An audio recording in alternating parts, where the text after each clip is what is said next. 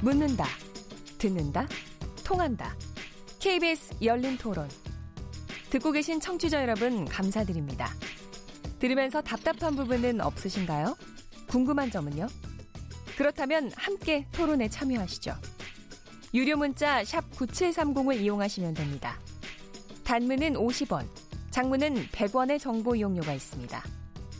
스마트폰 어플리케이션 KBS 모바일 콩을 통해서도 무료로 참여하실 수 있습니다. KBS 열린 토론은 언제나 열려 있습니다. 듣고 계신 KBS 열린 토론은 매일 밤 1시에 재방송됩니다.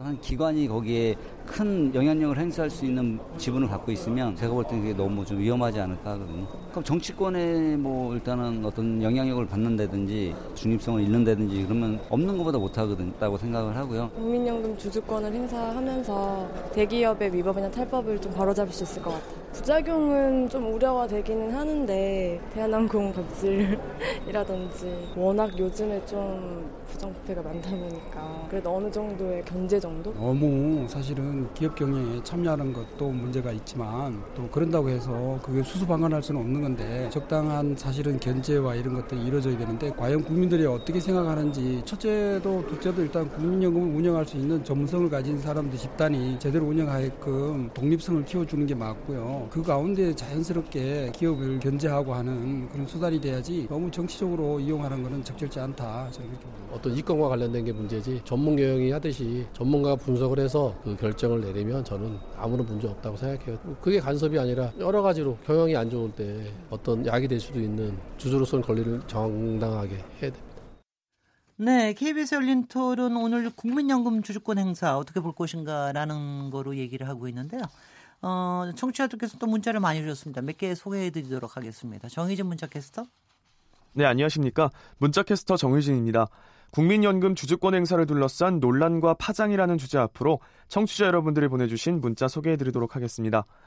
네, 먼저 콩으로 NNMNID 쓰시는 분.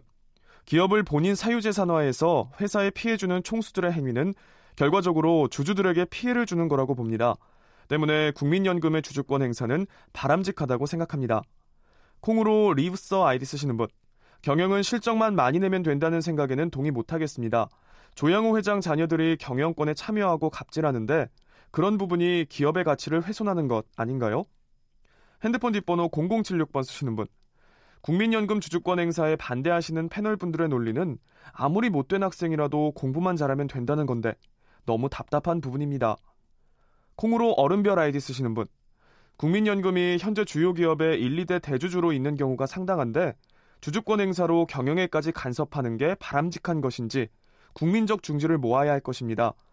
전 국민의 한 사람으로 국민연금을 납부하고 있지만 국민연금을 저렇게 행사하라고 불입하진 않았습니다. 그 권한은 누가 줬는지 묻고 싶습니다. 해주셨고요.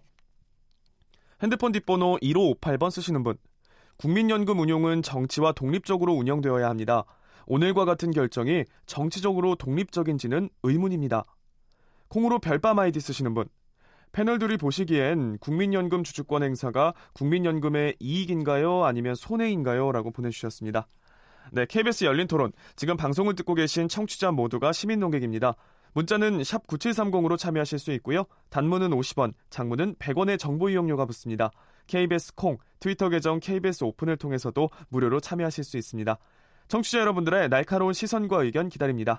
지금까지 문자캐스터 정의진이었습니다. 네, 감사합니다.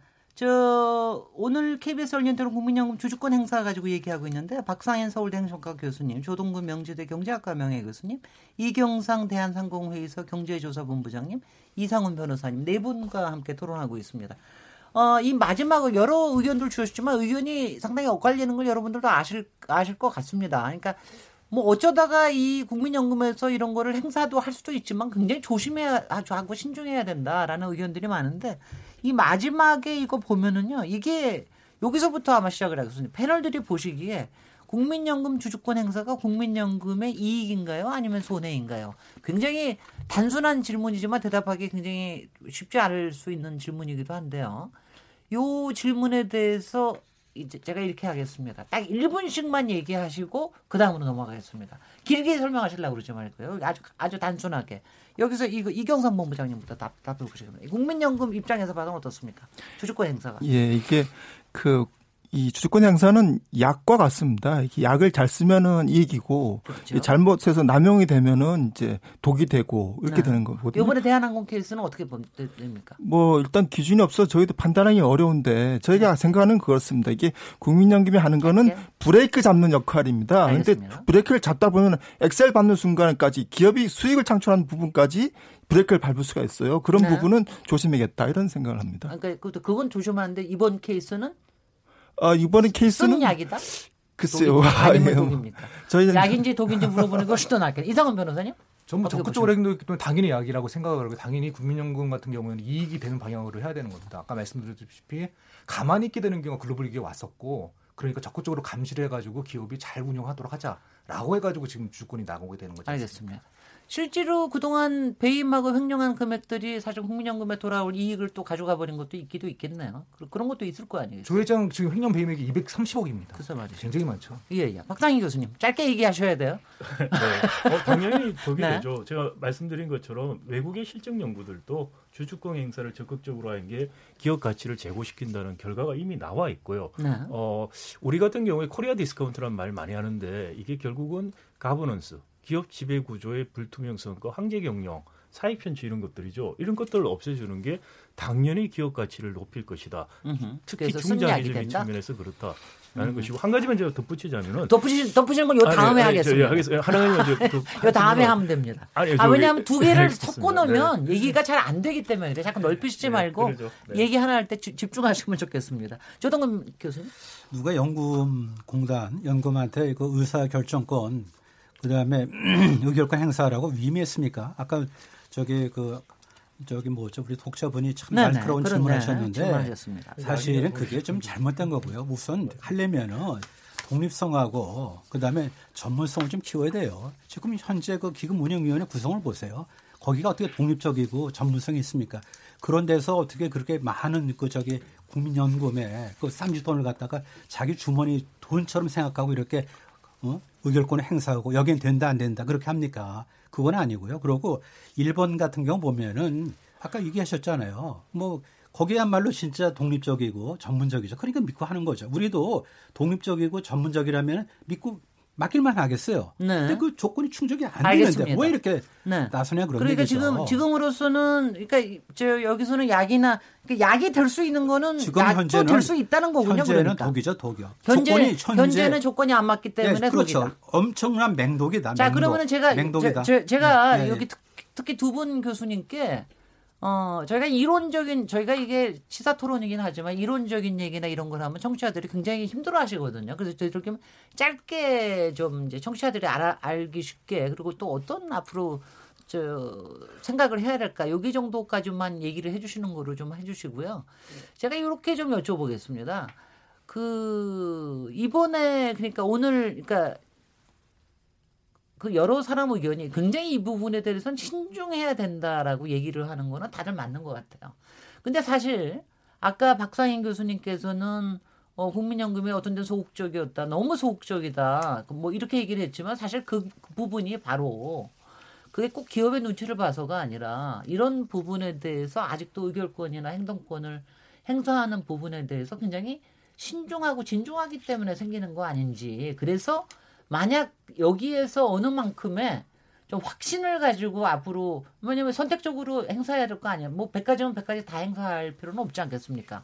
그러려 그러면 어떤 게 갖춰줘야 된다고 보십니까? 글쎄요. 이게 바로 저기 조동훈 네. 교수님이 전문성을 강화한다는 거하고 네, 통하는 것 같습니다. 뭐 전문성, 독립성 강화해야 된다는 건 제가 네. 동의하는 바고요. 예. 자, 그런데 어떻게 강화할 것이냐라는 문제죠. 기본적으로 투명성을 제고해야 된다. 의사결정 예에서 회의록 다 공개해야 된다고 생각이 되고요. 네. 그래서 의사결정에 대한 투명성이 제고되는 거 그리고 어, 준칙주의로 가자라는 거예요. 그러니까 위원회 의결로 중요한 걸 넘길 것이 아니고 음흠. 어떠 어떠한 경우에 이런 주주권을 행사한다라는 것을 준칙으로 최대한 정하고 그것이 결정이 안 될 때는 외국의 외국 외국처럼 의결권 자문기구한테 의견을 듣고 거기에서 자기들이 반대 의견을 낼 때는 이유를 분명히 밝히고 그런 식으로 간다면 좀 전문성과 독립성 충분히 확보될 수 있다고 보이고요.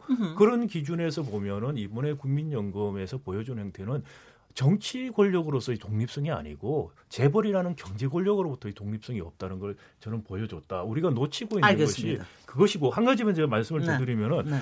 지금 경영 간섭이라는 말을 자꾸 프로파간다를 많이 해서 잘못 이해를 하세요. 주주권 행사를 경영 간섭이라고 말하는 것은 자본주의와 시장 경제를 부정하는 겁니다. 많은 주식회사의 문제점은 주주들이 경영 주주권 행사를 잘 안 했던 것 때문에 생기는 거예요. 그래서 주주가 주주권 행사를 적극적으로 하는 것을 도와주는 거는 주식회사와 자본주의가 잘 작동되도록 하는 것이에요. 그런데 사익 편취를 하고자 하는 재벌 총수 입장에서는 이게 껄끄러우니까 이걸 경영 간섭이라는 프레임으로 자꾸 호도를 해요. 그거는 정말 자본주의와 시장 경제를 부정하지 않고서는 할 수 없는 이야기다. 우리 네. 재계에서 제발 또, 그런 네, 이야기 그- 예, 하지 말아 아니, 주시기 근데 바랍니다. 또 저게 그 아니요, 잠깐만요. 네. 지금은 제가 앞에서 얘기하는 거 이른바 독립성과 전문성을 어떻게 강화하느냐는 부분에 대해서 조금만 집중해서 얘기해 주시고요. 이건 뭐냐면은 stewardship code라는 걸 할 수도 있다라는 전제에서 얘기를 하는 겁니다. 이게 아까 이경상 본부장님도 얘기를 하시는 것도 그 얘기를 하시는 것 같은데요. 어느 만큼의 독립성과 전문성과 그다음에 일관된 원칙이 있으면 가능하다고 얘기하시는 거 아닙니까? 네, 그 중요한 게 이제 독립성입니다. 말씀하신 대로 근데 지금 과거에 비해서 바람의 방향이 바뀌었어요. 지금 저희가 보면은 굉장히 시민단체나 노동계 목소리가 크고 네. 정부에서도 그런 목소리 귀를 더 기울이는 그런 게 좀 확연하거든요. 과거가 언제입니까? 아, 그러니까 정권이 바뀌기 전에 네. 하고 지금 정권이 바뀐 후에 그러니까 정권이 새 정부 출범 후에는 전에는 새 정부 출범 후에는 스트레스 코드를 적극적으로 행사하는 걸 국정 과제로 삼아서 적극적으로 기관 투자 역할을 하는 것을 기본 큰 큰 흐름으로 끌- 끌고 가고 어. 있습니다. 아니 그럼 그 전에는 그런 거 자체가 없었어요? 그 전에는 뭐 사실 어떻게 보면은 이제 좀이 이 논의 지대로 해가지고 역할을 사실 크게는 안 했습니다. 아무것도 안 했어요? 아무것도 안 했다는 아, 건좀 조금, 네. 있고요. 그 예. 전에도 이제 그 반대 뭐 찬성 이런 의견을 했는데 네. 뭐그 그거는 이제 뭐 저도 이제 그 전에 건 잘 모르니까 네. 진짜 어떤 문제가 있는지는 모르겠고요. 저희가 근데 한 가지 말씀드리고 싶은 게 이 독립성 전문성 문제를 떠나서 우리 사회가 이제 그 토론의 문화가 없다 보니까 이 한쪽에서는 뭐 재벌의 개혁의 어떤 입장을 가지고 어떤 이- 주장을 하고 다른 한쪽은 아 그러면 안 되는데 기업을 대변하는 입장을 가지고 얘기하다 보니까 전문성 독립성과 무관하게 입장의 충돌이 일어나는 거예요 이게 그러다 보니까 그 선진국처럼 선진국에서는 우리처럼 이렇게 안 하거든요. 그야말로 이제 그 확실하게 어떤 그 해서 뭐 문제가 있으면은 비공개 대화를 하고 그다음에 비공개 대화를 안 해도 문제가 있으면은 뭐 그다음에 이름 공개하고 이런 식으로 뭐 국민력이 굉장히 진중하게 이렇게 그 활동을 합니다. 근데 우리는 마치 어떤 재벌 개혁에 어떤 걸 이거를 직접 나서 가지고 뭘 해야 되는 것처럼 아까 뭐 사전 공시 얘기를 하셨는데 외국에서 어떻게 합니까? 그럼 외국에서 하는 걸 가- 조금 구체적으로 얘기를 해주세요. 좀 저희가 잘 모르는 분야라서 예를 든다면 구체적으로 대표적인 게 이제 사전? 공시 부분인데 의권 네. 행사 다른 나라 사전 공시 안 한 나라 많고요. 하다 할지라도 그냥 그 알 권리 차원에서 그냥 찬반 여부 이렇게만 파는데 우리 국민연금은 이왜 찬성하는지 네. 그거를 보도자를 뿌려가면서 하고 굉장히 이제 그 뭐라 목, 목표 목표 근데 달성을 아까 위해서 이경선 본부장님 왜 찬성하는지에 대해서 자- 당연하게 기준을 세워달라고 얘기하셨잖아요. 그렇죠. 기준을 기준을 세우는 세- 것하고 그거, 네. 국민연금이 어떤 찬성 반대 입장을 정한 다음에 행사하는 겁니다. 네. 그 이제 그게 이제 일반적인 건데요. 그- 그런데 우리나라 같은 경우는 다른 나라와 달리 사전 공시를 하면서 이거를 적극적으로 보도자료 뿌려가면서 이 국민연금 입장이 옳다는 것을 쭉 다른 알겠습니다. 데까지 알리고 있습니다. 그래 그러다 보니까 공무원 연금, 뭐 군인 연금 이런 데도 다 따라하기가 되고요. 네. 그러니까 아까 의결권 잠수 아, 얘기를 그, 하셨는데 그 우려는 충분히 알겠습니다. 그게 바로 그 얘기를 하는데 그런 우려에 대해서 많이 들었음에도 불구하고 국민연금도 그렇게 하는 이유는 뭡니까 이상원 변호사님? 이- 이상원 변호사님은 저 변호사님으로서가 이럴 때는 국민연금 수탁자 책임위원회의 책임위원으로 얘기해 주십시오. 왜 공시를 하는 겁니까? 그러니까 제가 그 위원회를 대표하는 입장이 아니, 그건 아니기 아니고요. 때문에 네네. 그리고 더더구나 오히려. 위원회보다 좀 더 다른 입장이 처했기 때문에 말씀드리기가 좀 곤란하긴 한데 조금 더 연장해서 말씀드린다고 하면은 과거에도 위원회는 찬반 의견을 했습니다. 주주니까 당연히 찬성이냐 반대냐 의결권은 당연히 행사해야 되죠. 비밀 투표만 했단 말이죠 대신. 아니 주주총회 가가지고 주주로서 참석이냐 아니 그중에. 비밀로만 했단 말이죠. 그걸 대외적으로 비밀로 했다 이거죠. 사후에 공개했죠. 아 사후에는 어. 공개를 했습니까? 네. 아 사후에는 사전 네. 공시 그 부분이 그냥 어차피 주- 기자들이 계속 물으니까 어쩔 수 없이 말했던 거 그런 그런 정도고요. 네. 사, 전 공시 이거는 크게 중요치는 않은 것 같습니다. 네. 근데 주주로서 의결권 행사했다는 건 기본적으로 각오부터 했었고 거기서 좀 더 나가느냐 마느냐의 싸움이고 이번에는 조금 나가진 않았던 겁니다. 아니, 아, 아니 조금만 설명을 아니 아니 아니 제가 아니 제- 사전 아, 공시 대부분 아니요 합니다. 아니 글쎄요 조금만 설명 아니 설명하는. 방해 좀 하나 주십시오. 네 이차 이상원 변호사님 연결시키면 사전 그러니까 공시 우리가 우리가 왜냐하면 여기서 팩트가 저도 공유 왜냐하면 저도 잘 모르는 분야예요. 그러니까 확실하게 좀 알려주시면 지금 위원회 에 계시니까 그러니까 네네. 당연히 그 동안은 투표를 해왔다. 네네. 그 대신 사전에 우리가 찬성할지 반대를 할지 밝히지만 않았을 뿐이다. 예 그러니까 그런데 천만- 왜 지금은 밝힐 밝히게 되- 밝히려고 하는 겁니까? 지금 그걸 문제로 삼으시니까. 그 플러스 알파가 바로 그겁니다. 그러니까 네. 왜 이게 왜 국민연금 개념권 뭐 이렇게 나오게 되는 것 같은 경우가 찬반 의견만 했을 때는 한계가 있습니다. 가봤더니면 다 바뀌는 게 없다는 거예요. 뒷짐지고 좋은 얘기만 하고 또 이제 어떻게 평가만 하고 비판만 하고 여기서 그친다는 거예요. 변화하는 건 아무도 없고 네. 실제로 국민연금이 올해 12개 정도 했는데 반대했는데 전부 다, 다 가결됐습니다. 네. 의견이 반이 안 됐고요. 네. 그렇게 플러스 알파를 뭘 할 거냐 해서 가장 낮은 단계가 그러면 내가 뭘 할지를 미리 알려는 보자. 네. 라는 취지로 사전 공시가 나왔던 거고요. 그러니까 국민연금이 그렇게 하면 어느 만큼 영향력을 끼쳐서 국민연금의 의견에 동조하는 주주들을 좀 더 넓히려고 하는 그런 거 아닙니까? 그렇죠. 근데 근데 그럼에도 불구하고 아까 말씀드렸던 대한 요번에 대한항공 이외에 나머지 12개 같은 경우 사전 공시 했는데도 전부 다 안 됐습니다. 네. 그 사전 공시 효과가 굉장히 약하고요. 외국 같은 경우는 보도 자료라든지 아니면 적극적으로 외국에 하는 데도 있고 안 하는 데도 있고 전부 다 다양합니다. 네. 법으로 정해지지 않는 거고요. 네. 다만 적극적으로 행사하는 데가 상당히 많습니다. 미국 네. 같은 경우는 네. 그렇게 되는 거고요. 그럼 제가 말씀드린 거는 과연 여태까지처럼 가만히 뒤에 앉아가지고 좋은 소리만 할 것이냐 찬반 아니면 조금 더 나갈 것이냐 어디까지 나갈 것이냐인데 사전 공시가 지금 나왔던 거고요. 네. 저는 거기다 하나 더 나가자라고 해가지고 혼자 막 이렇게 표를 모았던 음흠. 거고요. 네. 그리고 네. 이번 같은 경우도 표를 이렇게 모으지 않았으면 아마 대한항공은 어떻게 될지 몰라 모릅니다. 네. 네. 그래서 정말로 자기가 만약에 이걸 반대라고 하면은 단순히 뒤에 앉아가지고 반대표야라고 표만 던지지 말자 라는 게 이제 그게 또 하나 남겨져 있죠. 자, 그러면 여기서 이제 조동근 교수님 지금 이제 얘기하는 걸 들으면은 얘기는 맞는 것 같아요. 만약 우리가 어떤 권리가 있는데 그 권리를 행사하는데 조금이라도 이게 영향력을 가지려고 그러면 사전 공시를 하고 조금 더 액션을 뭐, 취하는 그래요. 게 맞을 수 있군요. 동의합니다. 그런데 네네. 우선 제가 본질 얘기를 또 한 번 더 하는데 원래 그 SC code 말이죠. 기관 투자가들 당신네들이요. 제 역할 열심히 하셔. 이게 제 일의 그 우선순위예요. 공기금도 그렇게 하라는 게 아닙니다. 지금요. 공기금 워낙 막강하잖아요. 지금요. 추락펴락할 수 있으니까. 그러니까 그동안 그냥 뒷짐진 아까 우리 이 변호사 말씀한 대로 아무것도 안 한 그런 기관 투자가들이 좀 깨어 있어라, 깨어 있어라. 영국에서도 반성문 쓴 거 아닙니까? 그렇죠. 그러니까 우리가 하겠다는 건데 대한민국에서는 어 우리를 위해서 만들었네라고 착각한다는 거예요. 예를 들어서 어떤 어떤 뭐 기관 투자가 하는 건 누가 뭐랍니까? 하지만은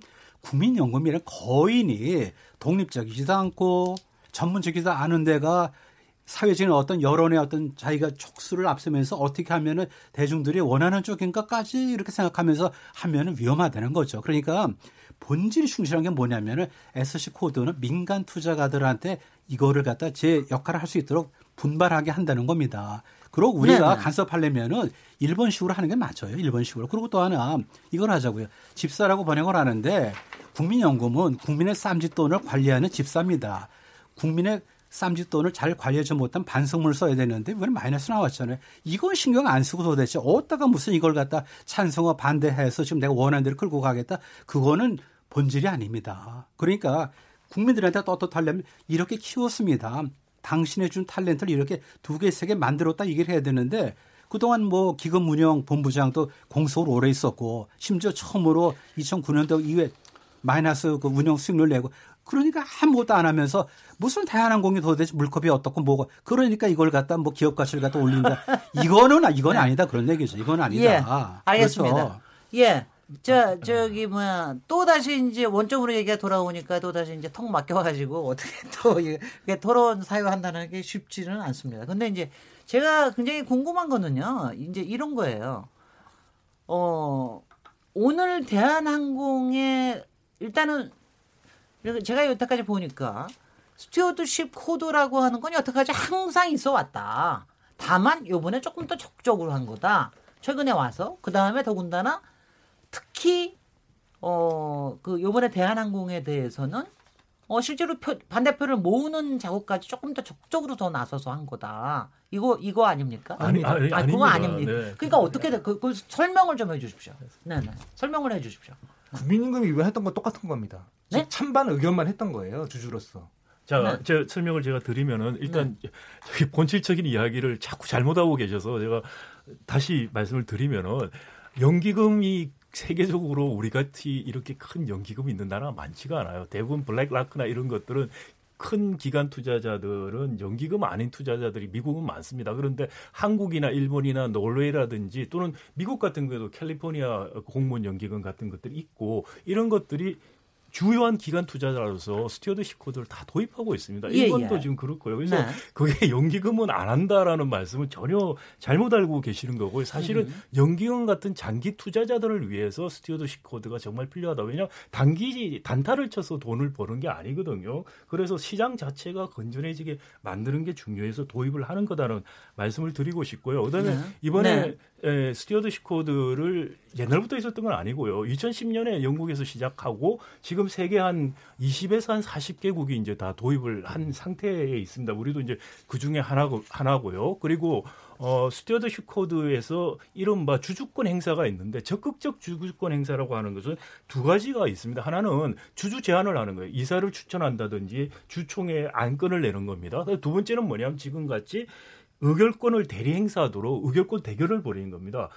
대한항공에 대해서는 국민연금이 적극적 주주권 행사를 하지 않겠다. 말도 안 되는 10% 룰을 들먹이면서 그렇게 결정을 해서 안 했습니다. 그러다 보니까 다른 소수 주주들인 시민단체나 또 개인이 대신해서 했던 거예요. 그래서 대한항공 자체는 적극적 주주 행사를 안 했고 그 다음에 stewardship 안에 의결권 행사 내용을 사전 공개한다는 게 들어가 있고 이거는 적극적 주주권 행사 범주에도 안 들어가는 일반적 주주권 행사입니다. 근데 이거를 가지고서 뭐 지나치다 이런 말씀하는 거는 stewardship code에 대한 기본적인 이해가 저는 부족하다라는 생각이 들어요.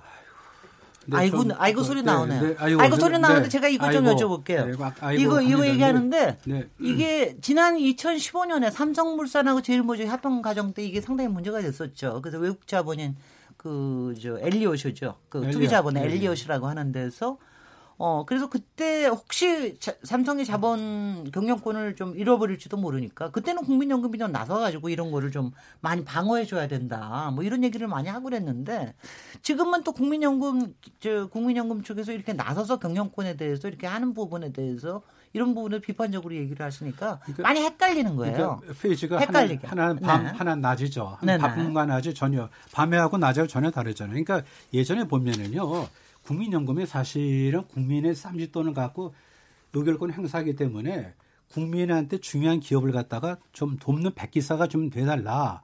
예를 들어서 외국 투기 자본이 우리나라 기업을 뜯으면 되겠냐. 뭐 그런 정도의 어떤 분위기 속에서 그때 엘리어스에 대해서 조금 좀 엔타이하고 그다음에 이제 삼성물산하고 제일모직하고 이렇게 합병하는 게 그리고 삼성 미래 먹거리가 사실 우리나라에 뭐가 나쁩니까? 그렇게 얘기한 거고 지금은 그게 외국 자본 엘리엇을 상대로 하는 게 아니고 국내 안에서 국내 안에서 국내 안에서 여기는 되고 여기는 안 되고 그러기 때문에 얘기를 갖다 좀 분리해서 해야 되는 거고요.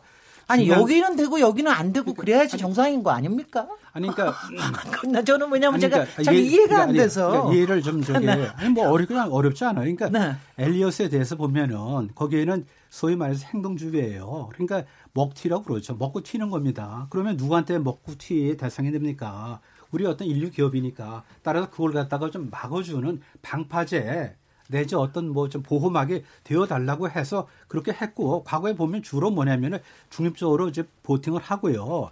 뭐 그냥 어느 정도 기사 역할을 했습니다. 그렇게 사실을 왜곡을 하시고 아니, 자꾸 얘기, 하시면은 얘기를, 얘기 끝내고 난 다음에. 삼성 얘기를 하겠습니다. 아까부터 왜곡 왜곡 하는데 네, 진짜 네. 왜곡하지 마시라고요. 그렇게 하지 마시고 지금 뭐냐면은 지금 엘리엇을 갖다 상대로 한 게 아니고 국민연금이 뭐냐면은 진짜 어떤 면에서는 그냥 뭐 표를 갖다 모으는 정도까지 해서 보면은 이 기업은 사회적 무리가 있고 무슨 편취를 했고 등등 하니까 이건 문제가 있다라고 얘기를 해서 그렇게 된 거 아닙니까? 그러니까 차원이 다른 거죠. 그다음 또 하나 뭐냐면 제가 그 저기 박 교수님하고 좀 생각이 다른 게 누구도 마찬가지 투명한 거 원합니다. 기업가치 올라가면 원해요. 그렇지만 어떻게 국민연금이 나서지 않고 시장을 통해서 하는 것이 정상이에요, 지금. 그렇기 때문에 좀 우리가 행동주의에 대해서 다 용인하는 거기는 국가가 뒤에 없어요. 하지만은 국민연금 뒤에 국가 권력이 있다 그거죠. 그러니까 아까 시청자분이 우리보다 훨씬 더 높읍디다 지적 수준이에요. 거기 뭐냐면 중립적인데 여기는 뭐냐면 독립적이지 않고 보니까 정치적으로 편향된 의사결정을 할수 있는 우려가 있기 때문에 좀 조심하자라고 구구절절히 말씀한 게 우리 시청자분들이 자, 얘기해요. 정치적인 그게. 독립성이 우려가 됐던 네? 것이 바로 제일모직과 삼성 합, 삼성물산의 합병이죠. 예, 예. 그것을 통해서 국민연금 가입자가 얼마나 손해를 봤어요. 어떤 면에 손해를 자, 봤습니까? 그게 그게 그거는 그거는 지금 합병 전문에서 손해 얘기한- 계산이 아니, 다 아니, 저기 나와 있는데 아니, 저- 그 저- 저- 사실조차 저- 아까 뭐 무시하시면 박사인 안 교수님, 되고요. 박사인 교수님 얘기를 끝내고 그 다음에 아니 그거는 지금 계산이 다 나와 있어요. 합병 비율이 잘못 됨으로 인해서 국민연금이 얼마를 손해 봤다는 것은 재판 과정에서도 나왔고 다 계산이 돼 있고 받아들입니다. 그걸 받아들이지 않겠다고 말씀하시면 저는 할 말이 없어요. 그다음 두 번째는 그 전에 그러면 재벌 거수기라고 다 이야기를 하는데 중립적으로 했다고 말씀을 하셨으니까 거기에 대해서도 우리 판단을 저 시청자들이 아니, 청취자들이 한번 해보시길 바라고요. 네. 그리고 엘리엇이 제일 모직 삼성물산의 정말 정치 권력과 경제 권력이 결탁된 그런 비례에 의해서 국민연금이 국민연금의 수탁자로서의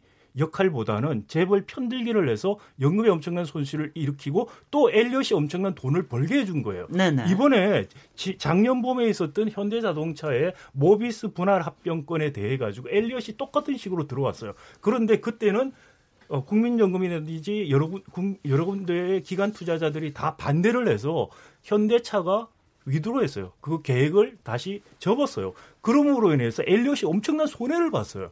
엘리엇이 돈을 벌었던 것은 우리 국민연금이 그동안의 재벌 거수기와 재벌 총수일과의 사익 편취를 동원이 되면서 국민들의 손해를 끼칠 때 편승해서 돈을 벌었던 거예요. 그걸 받을 막으니까 엘리엇이 우리 손해를 본 거예요. 그것을 바로 잡자는 것이 국민연금의 stewardship code가 도입된 계기라는 것이죠. 전문성과 독립성 네 네. 강화해서 독립해서 가자고 말을 해야 되는 것이지. 네, 이에 대해서 그것을 핑계로 각 자꾸 됐습니다. 옛날처럼 재벌 거수기. 역할로 하자고 하면 안 된다는 이에 거예요. 대해서 조동근 교수님 반론 듣겠습니다. 나머지 두 분은 네, 잠깐만 우리가, 계시죠. 우리가 기본적으로 네네. 조동 재벌의. 거수기를 할 정도로 그렇게 철면 피가 없고요.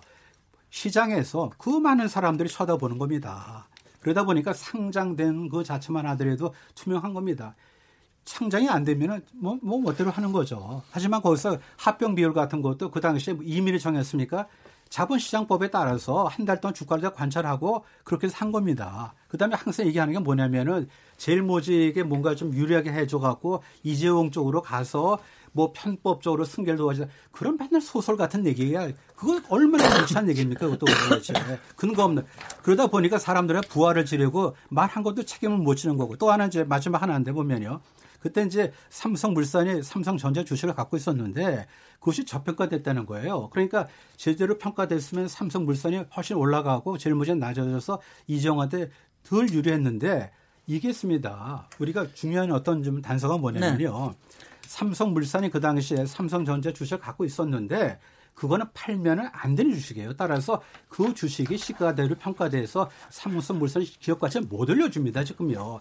그 우리가 parent 어떤 그, 그 아이러니 hypothesis 그런 얘기를 하는데 그걸 우리가 알면 아무것도 아닌데 지금 괜히 그- 네, 음모가 주십시오. 있어가지고 음모가 있어가지고 지금 뭐냐면은 뭐 특정인을 위해서 이걸 유리하게 하고 재벌 거수기가 되고 그렇게 하면은요 그 많은 경제들의 아니 음모론보다는 아무래도 그동안 상당한 부분에 이제 거수기를 자본이 얘기하는- 자본이 큰 부분에 대해서 어, 그러니까 마- 말하자면 이렇게 조정이나 제어를 하려고 하는 이런 역할은 하지 않았다. 그리고 실제로 아니, 이 제- 하- 네, 그- 실제로 그런 걸 할 수 있는 데가 별로 없기 때문에. 아, 잠깐만요. 잠깐만요. 잠깐만요. 판결문에 아, 잠깐만요. 내용조차 지금 아, 잠깐, 잠- 저렇게 예. 네. 야, 여기에서. 자 이- 여기에서 네, 이 부분에 대해서 두 저기 나머지 두 분 패널께 얘기 드리- 드리는 것보다 제가 이렇게 얘기 할게요. 일각에서 말이죠. 저 아까 이경상 이경상 본부장님도 그 얘기를 하시던데 이 국민연금의 주주권 행사 자체가 법리적으로 문제가 있다? 이게 왜 정당성에 문제가 있다? 이런 문제를 어, 왜 문제를 어떤 문제를 제기하시는 겁니까? 음, 저희는 일단 국민연금이 네. 그 주주권 행사하는 데 대해서 뭐 찬성입니다. 저희 사- 어떻게 보면은 네. 코드 자꾸 반대한다고 생각하시는데 전혀 아닙니다. 아, 알겠습니다. 기관차 역할을 하는 게 좋은 거고 어쨌든 네. 선진국이 다 하는 거고 네. 윈윈 효과가 있습니다. 그래서 절대 반대 찬스 반대가 아니라는 걸 이제 말씀드리고요. 이번에 이제 아까 법리적 문제는 10% 룰인 것 같습니다. 이게 네. 이 국민연금이 어떤 경영 참여를 하는 경우에는 지금 현행 자본시장법이 10% 룰에 의해 가지고 6개월 이내 단기 차익을 그 반환하도록 그렇게 되어 있습니다. 그렇게 되면 결국 국민연금의 그 수익이 마이너스가 되는 거거든요. 그 국민연금 최고의 가치는 어떤 장기 수익인데 수익에 역행하는 스테이크홀더는 이유도 수익 제고 아, 목적인데 예. 네, 네. 예, 그런 그러니까, 측면에서 문제 네, 그 뜻은 알겠습니다. 그러면 이 부분에 대해서 뭐 특별하게 조동근 교수님 아니 제가 말론을 네, 네. 말씀드릴게요. 그 10% 룰이 대국민 사기라고 제가 말씀을 드렸는데 왜냐하면은 경영을 참여 적극적으로 하겠다고 의사 표시한 거부터 6개월이에요.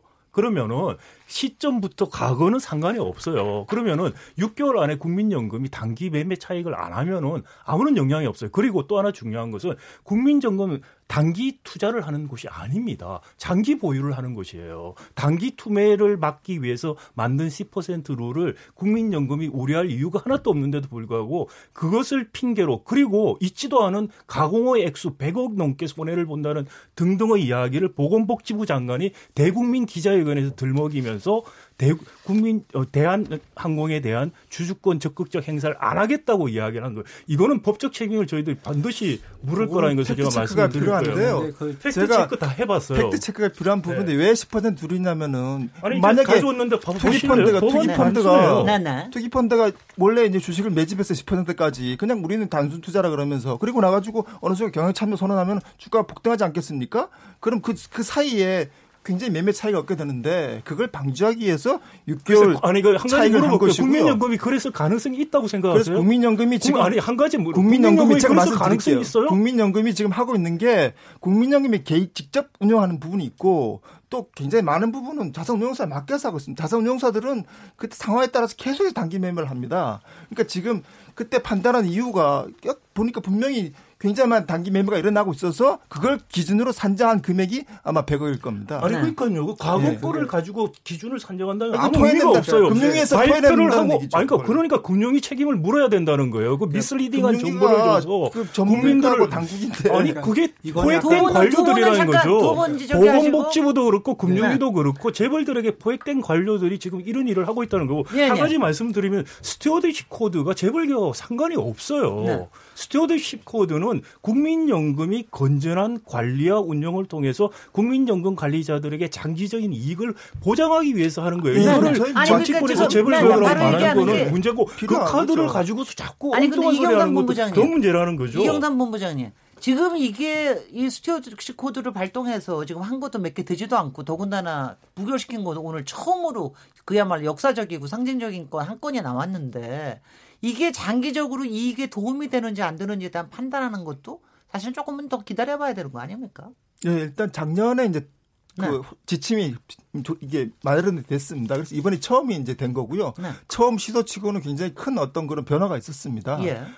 이렇게 본다면은 우리도 결국은 이제 다른 나라 사례 볼 때는 이게 저희가 느린 게 아닙니다. 알겠습니다. 예. 예. 그리고 이상원 변호사님께 너무 얘기를 못 드려서 제가 질문을 구체적으로 드리면 아까 그 조동훈 교수님께서도 특별히 그 부분 부분 지적을 많이 하셨고 이경삼 본부장도 지적을 하셨는데 지금 너무 그 국민연금의 기금운영위원회가 정부의 입김이 좀 너무 강한 거 아니냐. 특히 거기 위원장 자, 자체가 국제부 장관이잖아요.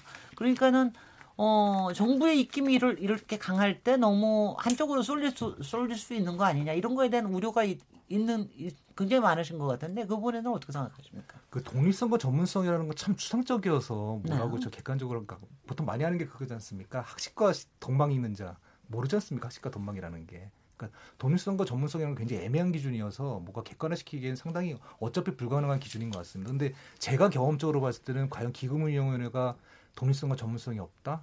그냥 위원장이 정부 입김이 정부이기 때문에 정부 입김이 들어간다. 이렇게 단순화시키는 건 아닌 것 같습니다. 네. 실제로 제가 이제 활동하고 있는 수탁자 책임위원회만 하더라도 정부 입김이 강화돼가지고 뭔가 독립성이 없다. 네, 그 부분에서 저, 저기 네, 조동근 교수님 조금만 뭐 구체적으로 구체적으로 뭐그 정도면 약간 네. 디테일하고 네. 전문적이 좀 그런데 기금 운영위원회가 제일 위에 어떤 그 superstructure 아닙니까? 거기 네. 보시면은 복지부 장관이 위원장이고 네. 거기다 뭐 차관이야 차관들이요. 그분들이 당연히 들어오는데 사실 그 차관이라 들어오는 거지 그분이 무슨 전문성 독립성이 아니거든요. 그러다 네. 보니까 좀그 지배 구조를 지배 구조를 먼저 좀 국민 연금의 의사 결정부터 좀 바꾸자는 거죠. 그래 가지고 누가 보더라도 맡길 만하다 진짜 그렇게 믿음이 가도록 해야 되는데 현재 뭐 복지부 장관이 위원장이 되고 그다음 에 차관들이 다 위원이고 그리고 수탁자 책임에서 보니까 14명 중에서 한 9명 정도가 보면은 이제 한쪽으로 좀 치우치더라고요. 그런 거 다 면면이 다 우려되는 거죠. 어떻게 치우신다는 겁니까? 그러니까 네. 쉽게 말하면 정부 산하기관에서 추천한 사람들 노동계 인사가 꽤 많아요. 네.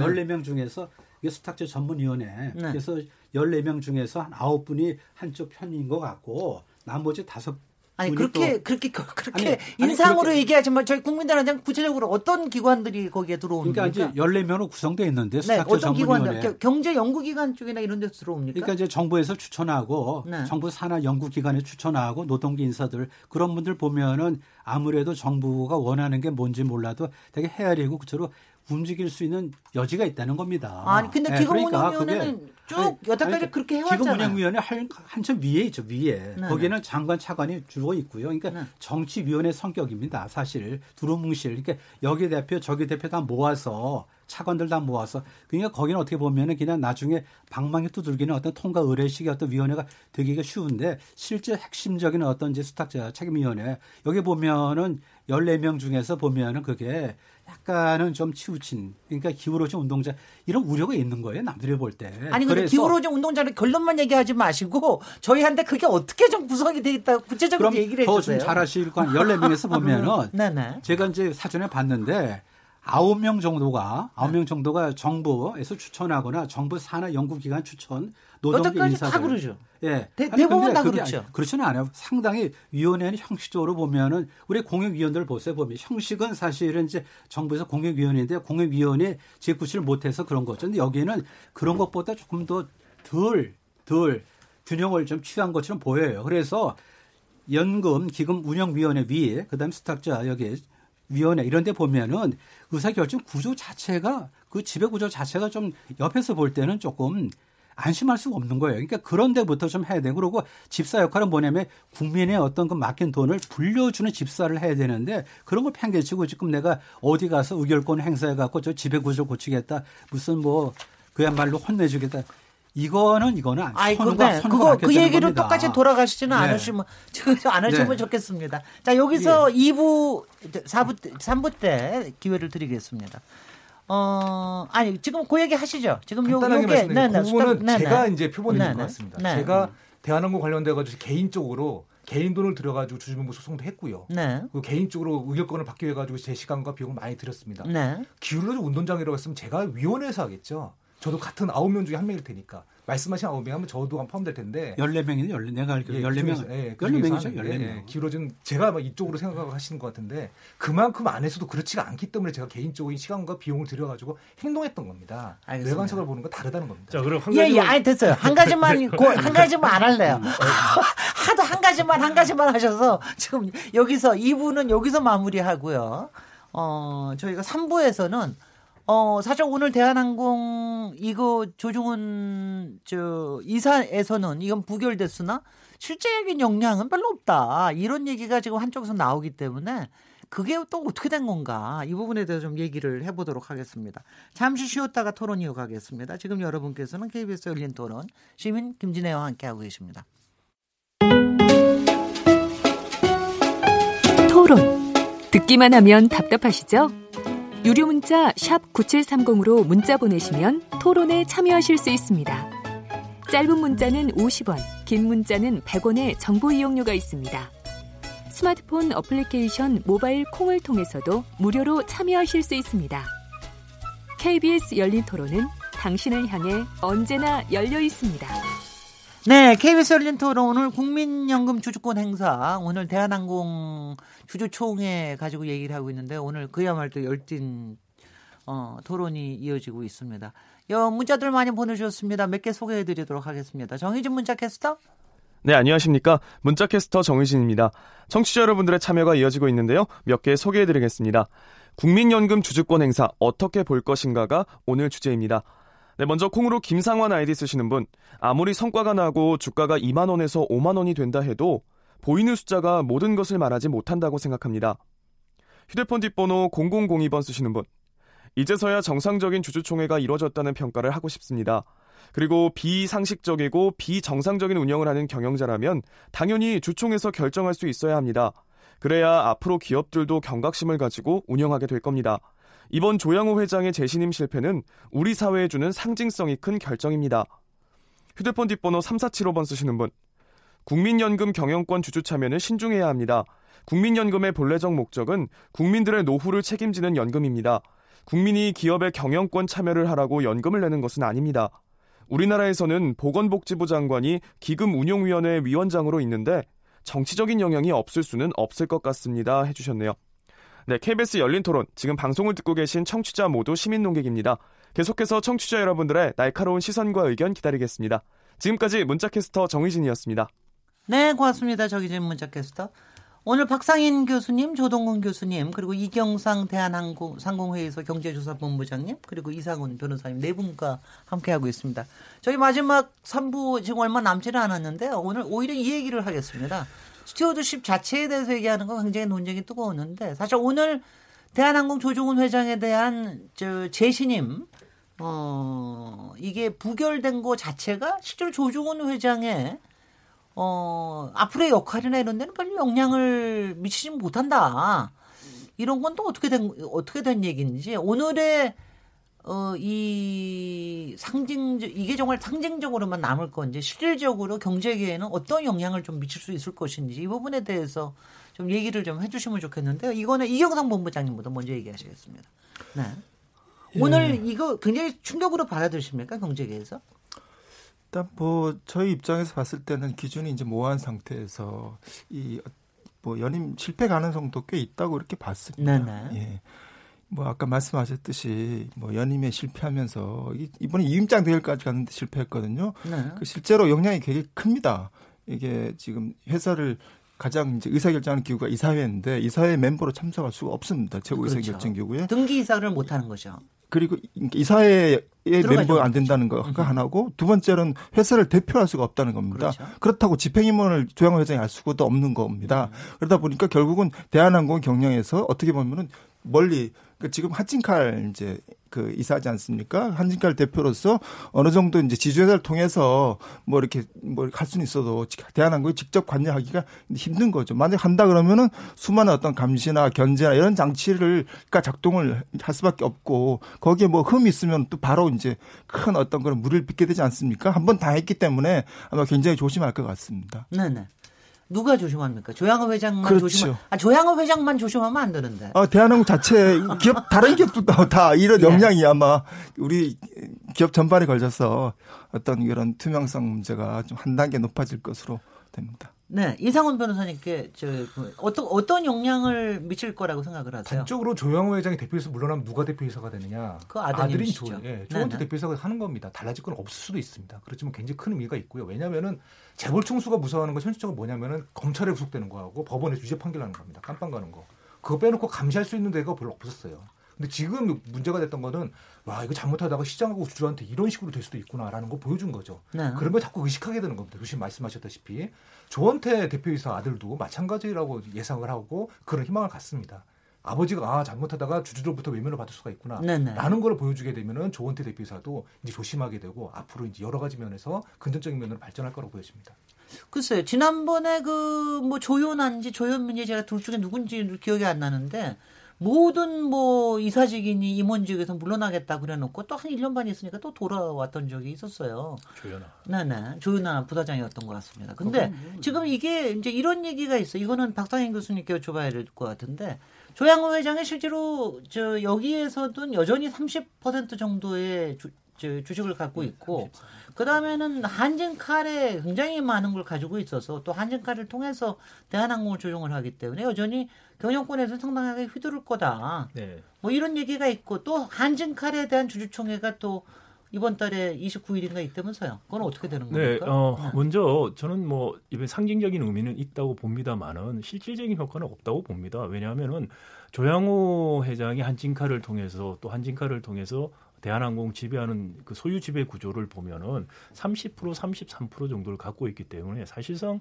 주총에서 특수 결의가 필요한 3분의 2가 어려울 수도 있는 경우가 생긴다는 걸 보여줬을 뿐이지 네. 과반을 요구하는 거는 거의 다 통과가 될 거라는 것이고요. 그리고 아홉 명의 대한항공 이사 중에서 한 명이 이제 결혼이 되는 상태고 여덟 명인데 네. 여덟 명이 다 친조양호입니다. 그렇기 때문에 우리 과거 재벌들 보면은 이사에 들어가지 않고 황제 경영한 게 많아요. 우리 본부장님은 어느 나라에서 주로 사셨는지 제가 모르겠는데 우리 재벌들 황제 경영을 대한상이가 그렇게 몰랐는지 전 잘 몰 랐어요. 근데 어 이 사회는 유명무실했다는 게 우리 지금까지 이야기고 그리고 지금 대한항공에서 당장이 그랬죠. 조양호 회장이 달라진 거 없다. 이야기를 발표를 했죠. 뭐냐?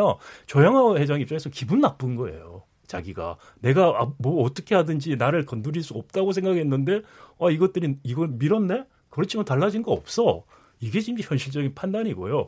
그리고 이번에 있었던 것은 특별결의란 아주 특수한 정관 룰 때문에 가능했고 이번에 그 stewardship code를 도입해서 대한항 어, 어, 주, 어, 국민연금이 반대했던 안건 나머지 다 부결됐어요. 네. 이거는 왜 그러냐면은 우리 재벌들이 작은 지분으로 계열사와 어, 공익재단 이런 걸 이용해서 지, 어, 상장회사 같은 경우에도 보통 평균 35에서 40% 지분을 보팅 라이트를 쥐고 있어요. 그렇기 때문에 어, 대, 어, 국민연금이 한 10% 이상 가졌다고 하더라도 힘이 붙여요. 그래서 더더구나 적극적인 주주권 행사를 하지 않으면 재벌을 견제하는 주주권 행사, 경영을 간섭하는 것이 아니고 잘못된 경영을 감시하는 겁니다. 어, 간섭하는 게 아니라 견제하는 견제하는 것이죠. 네. 그것들을 할 수가 없어요. 그래서 대- 위임장 대리 같은 것들을 적극적으로 앞으로도 해야 된다. 그리고 그것만으로 저는 충분치 않다고 봅니다. 이것만으로는 바뀔 게 없어요. 비지배주주들이 사익 추구에 의해서 직접 피해 보는 걸 스스로 구제할 수 있는 이른바 majority of minority rule 비지배주주의 다수결로 동의를 받아야 되는 사항 일감 몰아주기라든지 계열사 M&A라든지 어, 총수 일가가 임원이 돼서 보수를 턱없이 많이 가져가는 거. 이거 일본 어 이스라엘이라든지 인도라든지 홍콩에서 이미 하고 있고요. 학술적인 연구에 의하면은 상당한 효과가 있다고 보여요. 그래서 네. 이거는 법이 아니고 상장 규칙, 증권거래소 상장 규칙으로 할 수 있어요. 이 상장 규칙을 도입하고 stewardship을 정말 전문성과 독립성을 가진 국민연금이 활용하기 시작한다면은 우리 지금까지 정말 관행처럼 그저왔던 전근대적인 황제 경영이라는 게 어느 정도는 막을 수 있다. 지금 네. 이대로는 가능성이 아, 그다음에 한 가지만 더 여쭤보겠습니다. 이번에 이제 한진칼 이번에 네. 29일 날 주주총회 한다 그러는 거는 거기에는 정관 개정 네. 이 굉장히 큰 사안으로 돼 있다고 그러는데 그거는 뭐 거의 통과가 어려운 겁니까? 불가능하죠. 왜냐하면은 어떤 어, 정관 내용이 어떤 네, 겁니까? 이제 한진칼 같은 경우는 10%가 안 되기 때문에 적극적 주주권 행사를 하겠다고 이야기를 했죠. 근데 네. 그건 뭐냐면은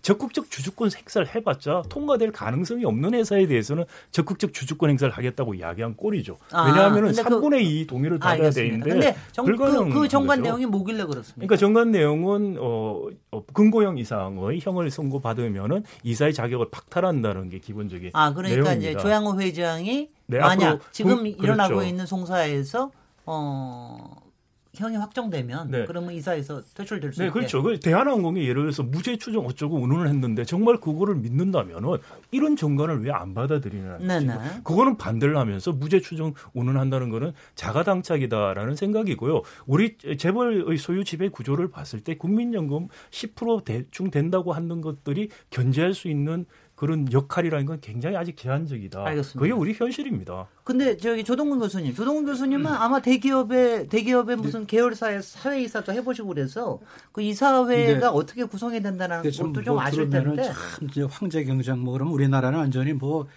황제만 사는 나라로 지금 남들이 오해를 하겠어요 보면요.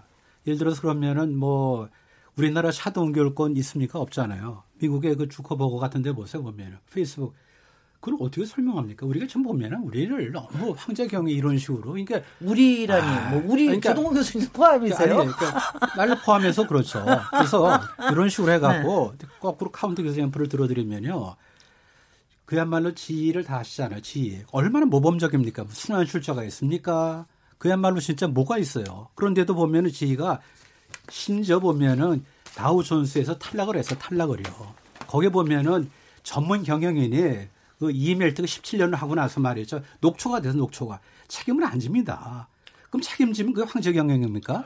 아, 나 이런 식으로 너무 양단해서 우리는 완전히 황제만 사는 나라처럼 남들이 외국인 들으면 그렇게 들리겠어요. 그렇게 하지 마시고 기업 성과로 보시고요. 요번에 조영호 회장도 큰 충격을 받았을 겁니다. 뭐냐면 그거는요.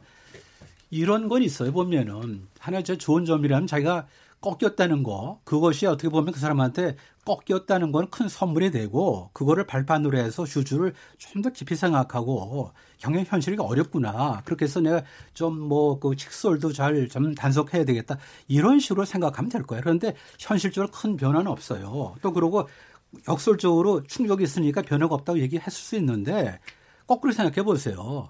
뭐 한 번도 실패를 안 하고 그러고 내 지분이 30%씩 됐는데 이게 뭐 연임이 안 돼? 그러니까 그 샥은 있습니다. 그리고 또 당장 그 칼 이제 그 좀 지주회사가 되죠. 칼의 그거 주총도 장담할 수 없는 거고요. 그리고 또 뭐 조은태 뭐 해서 8명, 9명 하지만은 그렇게 해서 조금 위감을 꺾이면은요. 흔들리기 쉬워요. 그래서 좀 그냥 진짜 좀 소신껏 좀 이렇게 좀 붙들고 나가면 좋겠어요. 그러고 네. 저 저기 양호 회장께서는 좀 반성을 하셔야 됩니다. 반성. 그거는 뭐 필요하죠. 인간적으로 네. 반성도 필요하고. 네. 예. 그 지금 이제 제가 오늘 이 토론하러 오는 와중에 이거 바로 전 프로 김영민 라이브에서 그 대한항공에 그때 굉장히 문제가 됐던 박창진 사무장이죠 인터뷰하는 걸 오늘 들었습니다. 굉장히 감격해하고 그러면서 제가 뭐 들었던 생각이 어, 사실 요번에 이거 보면서 사실 오늘 굉장히 기분 좋아할 사람들이 직원이겠다. 직원들이 야, 우리 쪽 요만한 거라도 뭔가 성공할 수 있을지도 모르겠다라는 좀 희망을 가졌을 것 같다. 그런데 제가 한편으로 보면은 그 제가 조동근 교수님께 여쭤보려는 게 이 사회이사로 참여하더라도 굉장히 막 속 탈 때도 굉장히 많고 많을 것 같은데 그리고 내부에서도 사실 이렇게 해서 외부에서 견제가 좀 들어오지 않으면은 이른바 대기업이나 기업의 경제계 민주화나 경제계 합리화라는 게 상당히 선진화가 이루어지기 어렵다라는 걸 알고 있어서 오히려 반가워할 수도 있을 것 같다는 이런 생각도 드는데 앞으로 stewardship code에 대해서 어, 여러분이 조금 전망식으로 한 40초 정도씩 얘기를 해주시면 좋겠습니다. 이경상 본부장님. 네, 일단 뭐 지금 국민연금이 조금씩 조금씩 바꾸고 있어요. 아까 이제 기, 이 이사 보수가 좀 뭐 높은데 이런 얘기 하셨는데 이사 보수에 대해서도 적정성에 대한 어떤 그런 기준을 마련할 겁니다. 국민연금에서. 그래서 그 지금 하나씩 하나씩 성과가 나고 있는데 부작용 없이 안전하게 하는 게 중요하거든요. 네. 그래서 좀 더 지켜볼 필요가 있을 것 같습니다. 네, 네. 이상원 변호사님. 저는 지금 우리 사회에서 필요한 거는 여러 가지 시도를 해야 된다고 필요하다고 보여집니다. 왜냐하면 여태까지 고착화된 과거의 그냥 정폐특 같은 경우가 계속 문제점이 발생하고 있는데 그런 부분에 있어가지고 요번 대한항공도 아 이렇게 하면 이렇게 될 수 있구나라는 거 보여주고 다른 기업 같으면 다른 기업 한번 해보고 네. 여러 가지 시도를 해봐가지고 어느 것이 바람직한 건지 한번 좀 사회적으로 합의가 있었으면 좋겠습니다. 예, 저 그 조동근 교수님. 그 stewardship code 본래대로 정부나 연금, 기금 빼고 일반 기관 투자가들이 좀더 분발하고 견제하는 역할을 좀 충실하면 좋을 것 같아요. 네. 그것이 네. 원래 목적이었던 것 같고요. 정부는 공권력이기 때문에 그야말로 좀 신중에 신중을 기하는 것이 좋고, 네 그렇습니다. 예 네. 예. 네. 마지막으로 또 굉장히 짧게 얘기해 주시더라고요. 네, 박상현, 박상현 어. 국민연금 독립성, 그 전문성 강화하는 방향으로 가자는 것은 전적으로 동의를 하고요. 그렇게 가야 되는 것이지 국민연금은 연금기금이니까 stewardship code 안 해야 된다고 말하는 것은 어폐가 있다는 걸 꼭 지적하고 싶고요. 어, stewardship code 하나만 가지고서 우리 지금 이 강고한 재벌의 황제 경영 체제는 바뀔 수 없다.